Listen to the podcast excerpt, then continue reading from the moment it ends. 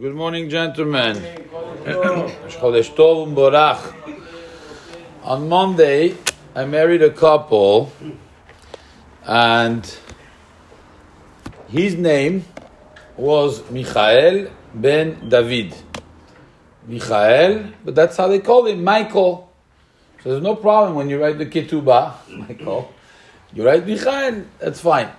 But her name was Arlene in English, and Hannah in in Hebrew. You ask anybody, what's her name? Arlene.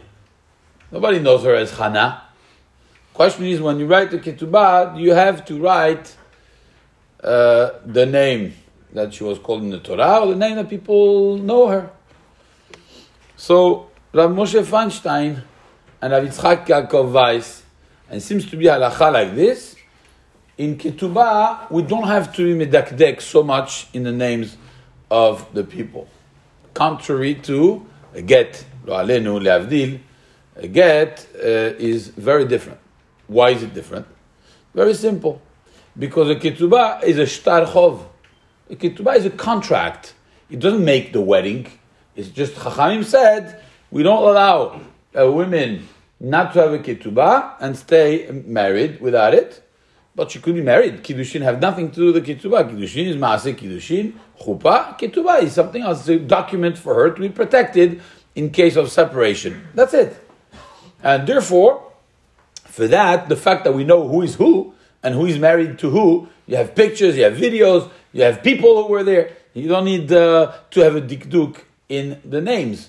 The get is different. A get is not a shtarchov. A get is koret. The get is what makes the uh, what severs the bond between the husband and wife. That get has to be the most uh, medukdak sheba medukdakim, this halachot in gitin that you don't find in ketubah, and therefore al pi halacha you don't have to go crazy. Her name was Hana Bat Natan, although she was Arlene, and his name is Steve. So going to read on the paper, who is this Hana Bat Natan? Nobody knows. Okay, but al pi halacha, you don't have to put any extra words. This is the opinion of these chachamim. Halacha is like this.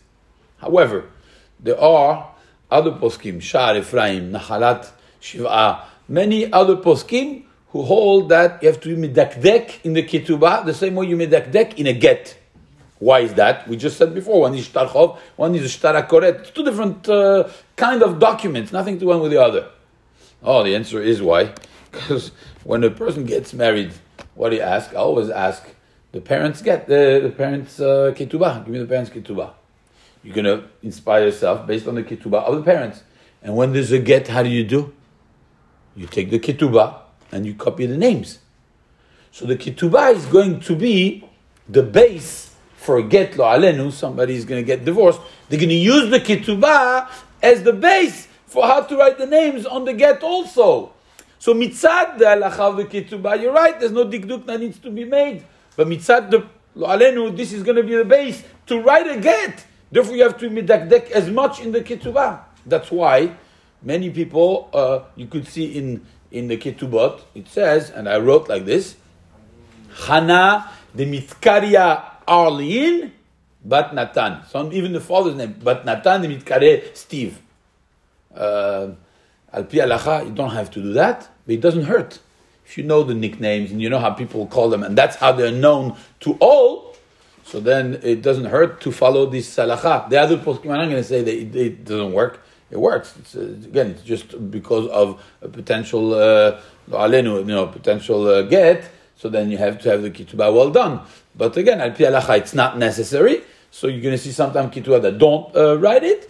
And sometimes you're going to see some people who write the ketubot, they do write it. It's no problem. It's to the uh, election of the person who's writing it.